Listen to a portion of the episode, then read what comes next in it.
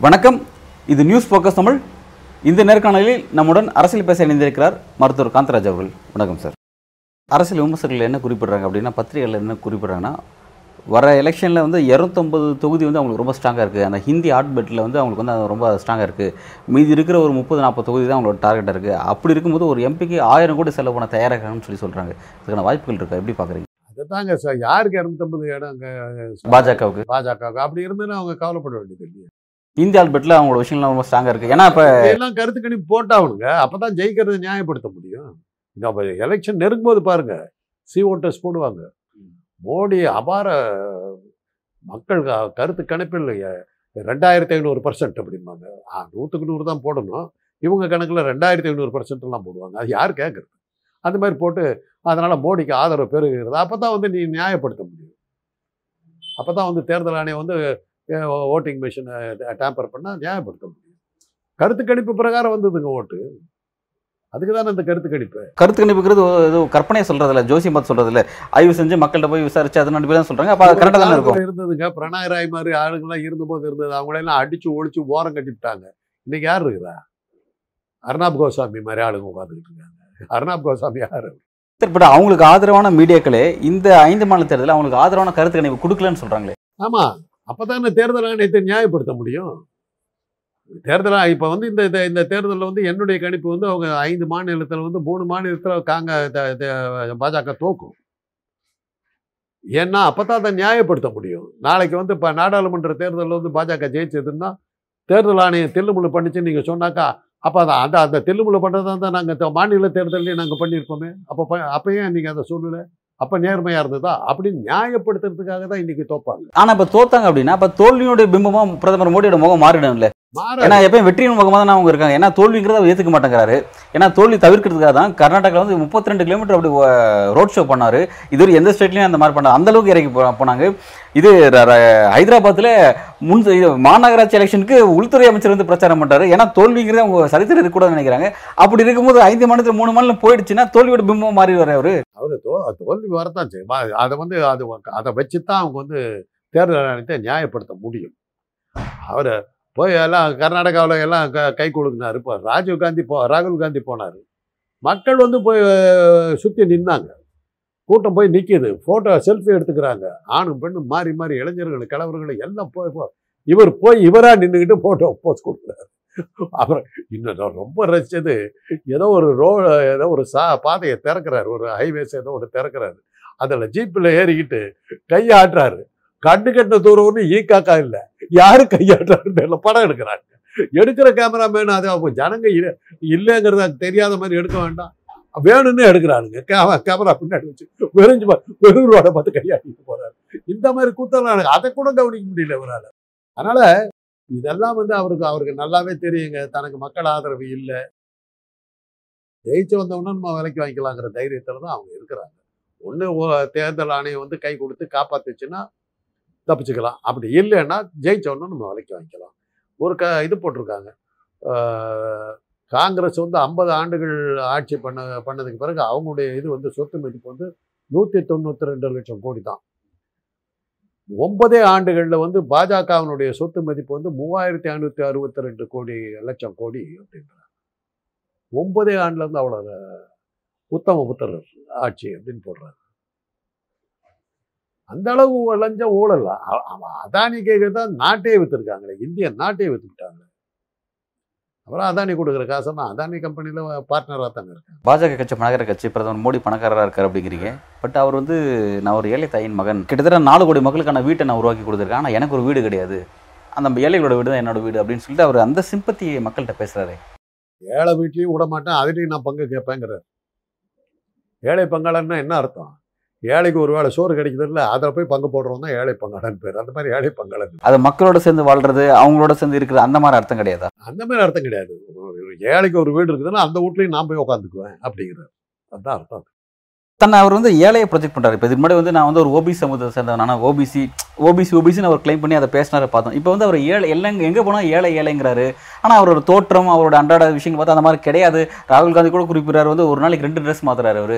மூணு கோடி ரூபாய் ட்ரெஸ் போடுறாரு அப்படின்னு ராகுல் காந்தி சொல்கிறாரு அவருடைய கண்ணாடி முப்பது லட்சங்கிறாங்க அவருடைய வாட்ச் பல கோடி ரூபாங்கிறாங்க அவர் அவர் அவர் உபயோகப்படுத்துகிற ப கோட்டில் வந்து கோல்டும் பிளாட்டினமும் கலந்த இதெல்லாம் நூலை பயன்படுத்தி தான் செய்கிறதா சொல்கிறாங்க அந்த கோட்டு மாத்திரம் பத்து கோடி பதினஞ்சு கோடி பெறுன்றாங்க மோடியை வந்து உரிச்சு போட்டாக்கா ஒரு இருபது கோடி முப்பது கோடி தேருன்றாங்க அந்த ட்ரெஸ்ஸை கட்டினாவே இருபது கோடி முப்பது கோடி தேருன்றாங்க அந்த அளவு உபயோகப்படுத்துகிற சென்டெல்லாம் வந்து யாருமே கற்பனை கூட பண்ண முடியாது. அந்த விலையாம. அந்த மாதிரி சென்ட் யூஸ் பண்ணுறாங்க இங்கே தான் ராகுல் குறிப்பிட்றாரு. நான் பாருங்க இந்த வெள்ளை டிஷர்ட் மட்டும் தான் போட்டிருக்கேன். இது எப்பவுமே இந்த டிஷர்ட் தான் பார்ப்பீங்க. பட் அவரோட அவரை பாருங்க. அவர் இன்னைக்கு போட்ட ட்ரெஸ் நாளைக்கு போட்டிருக்காரு நீங்க பார்த்துருக்கலான்னு சொல்லி சொல்றாரு. இத்தனை வகையான மேக்கப்பு கமலஹாசன் பிச்சை வாங்கணும் இத்தனை வகையான மேக்கப் சரி அது அவர் ஆக்சுவலாக என்னன்னா அவர் ஒரு பிரதமராக இருந்தால் நம்ம இப்படி தான் இருக்கணும் ஒரு அதாவது நம்ம நம்மளை உயிரா நம்ம நினச்சிக்கணும் நம்ம உயிரா நம்மளோட எண்ணத்தை வச்சுக்கணும் நம்மளோட தோற்றத்தை மாற்றணுங்கிறாரு அந்த ஒரு பாசிட்டிவ் ஒரு அப்ரோச்சுக்காக அவர் அப்படி மாற்றிக்கிட்டாரு அவர். எதனால அவர் அப்படி இருக்காரு? தலை வழுக்க விழுந்து போச்சுங்க. அதை போய் ஹேர் டிரான்ஸ்பிளான்ட் பண்ணிக்கிட்டு அதை தலையை இது பண்ணிக்கிட்டாரு தாடியை வச்சுக்கிட்டு இது பண்ணிட்டு தன்னை பெரிய ஆணழகனா நினைக்கிறாரு. அதான் பிரச்சனை அதான் பிரச்சனையே. பிரச்சனையே அதுதான். தன்னை ஒரு பெரிய ஐம்பத்தாறு இன்ச்சு அதெல்லாம் யாருக்கு கேட்டாங்க? உன் மூளையினுடைய அளவு என்னன்னு கேட்டான். நீ நெஞ்சு அளவை காட்டிக்கிட்டு உட்காந்துட்டு இருக்க. ஐம்பத்தாறு இன்ச்சு மார்பு. உன் மூளை இருக்குதா முதல்ல? அதை சொல்லு. அது இல்லை முக்கியம். மூளை இருந்து பிரயோஜனம் இல்லை அது உபயோகப்படுதான்னு தெரியணும் இப்போ அவர் பிரதமர் எல்லா இடங்களும் எல்லா இடங்களும் போகிற இடங்கள் எல்லா இடங்களும் இதை தான் சொல்லிட்டு இருக்காரு. நான் ஏழை மக்களுக்காக தான் இருக்கேன். ஏழையோட பங்காளா நான் அப்படிங்கிற மாதிரி சொல்லிட்டு இருக்காரு. அது ஒரு மாதிரி ஒரு மக்கள்கிட்ட சிம்பத்தியை நமக்காக வராரு. நம்மளை ஏழைன்னு சொல்றாரு. அப்படிங்கிற அப்படி நம்பினாங்க? நாங்க நம்பிட்டு போய் நாசமா போட்டு யார் வேணாங்கிற யாருங்க நம்புவா? வந்து இறங்குறதே வந்து பல கோடி ரூபா காரில் வந்து இறங்குறாரு. அப்படி அப்படி அந்த அந்த மடிப்பு அந்த ட்ரெஸ்ஸில் போகிறாரு மக்கள் அவரை சே சீந்தலீங்களா. அது நீங்கள் கர்நாடகாவிலேயே பார்த்தீங்கல்ல அவர் கூட்டத்தில் வந்து கையாட்டிட்டு போகிறாரு எவனும் அப்படியே க- கூட்டிகிட்டு வந்த கூட்டம். நல்லாவே தெரிஞ்சுது. எல்லாம் பேசாமல் இளவு விழுந்த மாதிரி பார்த்துக்கிட்டு இருந்தாங்க. இவராக போய் பக்கத்தில் நின்று ஃபோட்டோ எடுத்துக்கிறாரு. யார் அவரை சீந்தனா அப்பவே தெரிஞ்சு போச்சு கர்நாடகா எலெக்ஷன் என்ன ஆகும்னு. அதெல்லாம் தான் பார்த்தா அந்த எலெக்ஷன் கமிஷன் என்னத்துக்கிட ஆகும்னு தேர்தலை நான் நேர்மையாக நடத்தி முடிச்சு விட்டான் கர்நாடகா தென்னிந்தியா பட் வட இந்தியாவில் அந்த ஹிந்தி பேசக்கூடிய ஆர்ட் லேண்டில் அங்கே அவருக்கான ஃபேஸ் வேல்யூ அதெல்லாம் ரொம்ப அதிகமாக இருக்குங்கிறாங்க. பட் அங்கே அது தெரியாது தெரியாது. நீங்க தான் சொல்றீங்க. கேட்டுக்க வேண்டியதுதான். யோகி ஆதித்யநாத் உலகத்துக்கே மிகப்பெரிய தலைவர்னு சொல்லிட்டு இருக்காங்க. அங்க என்னத்துக்கு அவ்வளோ பெரிய கலவரங்கள் அங்க இவ்வளோ பெரிய ரகளைகள்லாம் ஏன் நடக்குது அங்க? டாக்டர்கள் ஏன் போராட்டம் பண்றாங்க. அந்த ஊரை பத்தி எந்த தகவல் வந்து ஊடகங்கள்ல இருந்து வெளியே வராது. மறைச்சு மூடி மூடி இல்லை வச்சிடுறாங்க. ஊடகங்களால் காப்பாற்றப்பட்டது தானே? ஊடகங்களால் ஊதி பெருசாகப்பட்ட பலன் தானே மோடி? யா ஒரு மக்கள் எழுச்சின்னு ஒரு சின்ன ஊசி குத்துனா போதும். மோடியினுடைய பலன் தூண் தூணாக உடைச்சிடுறாங்க சமீபத்தில் வந்து கொரோனா காலகட்டத்தில் ஏழைகளுக்கு வழங்கிட்டு இருந்த அந்த இலவச அரிசி திட்டம் அதை வந்து திரும்ப ஐந்து ஆண்டுகளுக்கு வந்து எக்ஸ்டென்ஷன் பண்ணியிருக்காரு அவர். அந்த மக்களுக்கு திரும்ப வந்து அது தொடரும். ஆனால் அது முடி அந்த அந்த ஸ்கீம் முடிஞ்சிருச்சு. அது மறுபடியும் திரும்ப தொடரும் அப்படின்னு அவர் அறிவிச்சிருந்தார். அது குறித்து காங்கிரஸ் என்ன கருத்து தெரிவிக்குது அப்படின்னா அப்போ இன்னும் வந்து நாட்டில் ஏழைகள் இருக்குங்கிறத நீங்கள் ஒத்துக்கிறீங்களா இது மூலமாக அப்போ இது இந்த உங்களோட விஷயத்தில் வந்து இவ்வளோ நாள் வரையும் நீங்கள் அதை கொடுத்தது மூலமாக ஏழைகள் டெவலப் ஆகலையா? அப்படின்னு ஒரு விஷயத்தை குறிப்பிடுறாங்க. அதை எப்படி பார்க்குறீங்க உண்மை. அதுதான் உண்மை. ஏழைகள்லாம் அழிஞ்ச இதாக இருந்தாக்கா இலவச அரிசிக்கு அங்கே கூட்டம் வருது. இலவச அரிசி கூட்டம் வருதுன்னாவே ஏழைகள் இருக்காங்கன்னு தானே அர்த்தம். அடுத்து என்ன குறிப்பிட்றாங்கன்னா அவங்க என்ன சொல்கிறேன்னா நீங்கள் அறுபது ஆண்டு காலம் இங்கே இருந்தீங்க. அறுபது ஆண்டு காலம் இங்கே இருந்தீங்க எல்லா இலைகளும் ஒழிச்சிட்டீங்களா? அப்போ இவ்வளோ விஷயத்தை எங்களால் வெறும் ஒன்பது ஆண்டில் மாற்றிட முடியுமா? அறுபது ஆண்டுகளில் முடியாத ஒரு விஷயத்த ஒன்பது ஆண்டுகளில் முடிச்சேன்னு ஏன் போய் பேசுறது தான் நாங்களும் கேட்குறோம் நீ ஓரளவும் செய்யலையே. அறுபது ஆண்டுகள் பத்தில் இன்னொரு ஐந்து ஆண்டுகள் கேட்குறாரு அறுபது ஆண்டுகள் என்ன செய்யல? போட்டுக்கிட்டிய சந்திராயன் வந்து சந்திரன் போது நீ தான் ராக்கெட் விட்டு மாதிரி போட்டுக்கிட்டே அந்த மாதிரி ஃப்ராடு வேலை அவங்க செய்யலை. உனக்கும் சந்திரன் போய் இறங்குறதுக்கு என்ன சம்பந்தம்? இஸ்ரோவை ஆரம்பிச்சது யார்? நீயா?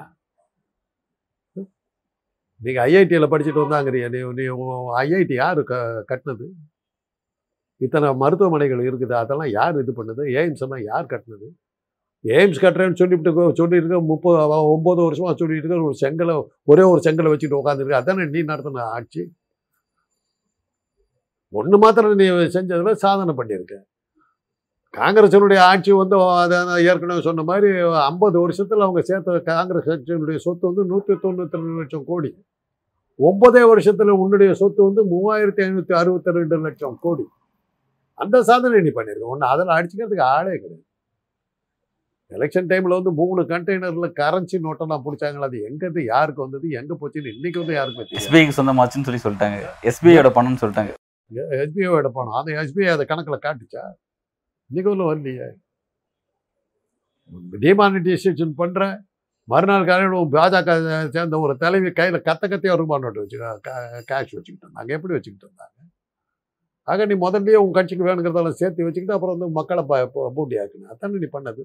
இதெல்லாம் தான் உன்னுடைய சாதனைகள். ஐம்பத்தாறு இன்ச்சு மாறுபடுகிற சாதனை. சார் இப்போ இவ்வளவு விஷயங்கள் அவர் மக்களுக்கு எதிராக செஞ்சிருக்காரு. மக்கள் அதெல்லாம் கோபம் அடைஞ்சிருக்காங்கன்னா அதே ஏன் வந்து அவங்களுக்கு எதிராக திரும்பல வாக்குல. வாக்குல எப்படிங்க திரும்பும்? அதுதானே கர்நாடகாவில் காட்டினாங்க மக்கள். ஈரோட்டில் என்ன பண்ணாங்க? எழுபதாயிரம் வாட்டுக்கு வாக்கு வித்தியாசம். வாங்கின ஓட்டு இல்லை வித்தியாசம் டிஃபரன்ஸ் அண்ணாமலை போகாம பாஜக போகாம மோடி போகாம. மோடியும் பாஜக அண்ணாமலையும் போயிருந்தாங்கன்னா எழுபது லட்சமா மாறி நல்ல காலம் போகல இவங்க அதனால தான் பண்டிட் சொல்லுவார் பழனிசாமி சொன்னார். நாங்கள் டெபாசிட் வாங்குறதுக்கு எங்களை ஹெல்ப் பண்ணி தயவு செய்து வராதீங்கன்னாரு. அதுதானே இவங்களுடைய அதோட தொடர்ச்சியா தான் இப்ப அதில் கூட்டிருந்து வெளியே வந்திருக்காங்களா? ஆமா அதான், அதான். இவங்களோட இருந்தாக்கா நமக்கு ஓட்டே வராது. நம்ம ரெண்டு பேரும் போய் பிரிஞ்சிட்ட மாதிரி நடிப்போம்னு சொல்லி தானே ஒரு நாடகம் நடத்திக்கிட்டு இருக்கிறாங்க இன்னமும் நாடகமா தான் இருக்காது. அண்ணாமலை எதிர்த்து திமுக பேசுறதுக்கு முன்னாடி ஃபர்ஸ்ட் அதிமுக பேசுறாங்களே ஜெயக்குமார் பேசுறாங்க செல்லூர்ராஜ் பேசுறாங்க. அப்பதான் வந்து மக்கள் நம்புவாங்கன்னு சொல்றாங்க. ஒரு சின்ன கேள்விக்கு பதில் சொன்னா அது அதிமுக அமைச்சர்கள் மீது ஊழல் கொடுத்து கேஸ் போடணும்னு சொல்லி கவர்னர்கிட்ட கொடுத்துருக்காங்க ரவி கிட்ட கொடுத்துருக்காங்க. ரவி அதை வந்து அந்த ஃபைலை கையெழுத்து போட மாட்டேங்கிறாரு. கூட்டணியில் இருக்கிற நம்ம ஆளுங்களை நம்ம எப்படி காட்டி கொடுக்குறது காட்டி கொடுக்குறது அதனால ஒரு கையெழுத்து போடல. அது தெரியும் மூலமா தான் அதை உறுதிப்படுத்த முடியுது. அது உறுதியாகுது. நீ தான் அந்த கூட்டணி தான் இருக்கிற நீ. அதனால தான் உனக்கு கே- கவர்னர் கையெழுத்து. குட்கா வழக்குல விச- விஜயபாஸ்கரோட வழக்கு மட்டும் விசாரணை போயிட்டே இருக்கு சார். அதில் ஷேர் போயிருக்காரு. இவங்க கேஸ் போடுறாங்கன்னாக்கா எனக்கு நீங்கள் கப்பம் கட்டலன்னு அர்த்தம். ஆனால் உங்க மேலே ஆக்ஷன் எடுப்பேன். அது ஒரு படத்தில் சொல்லுவான். பிரதாப் நடித்த படம் படம் பேர் படத்தை பற்றி பேங்க் கேஷியராக இருப்பான் அப்படி பிரதாப் போத்தர் பேங்க்கோட வந்து கொள்ளை அடிச்சிருவானுங்க ஒரு கோடி ரூபா அடிச்சிட்டு போயிடுவாங்க.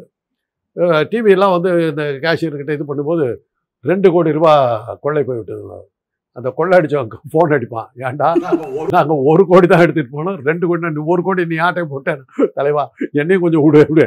அது மாதிரி தான் இது. நீ வசூல் பண்ணிவிட்டு எனக்கு கொடுக்கலன்னு நான் சும்மா இருப்பேனா?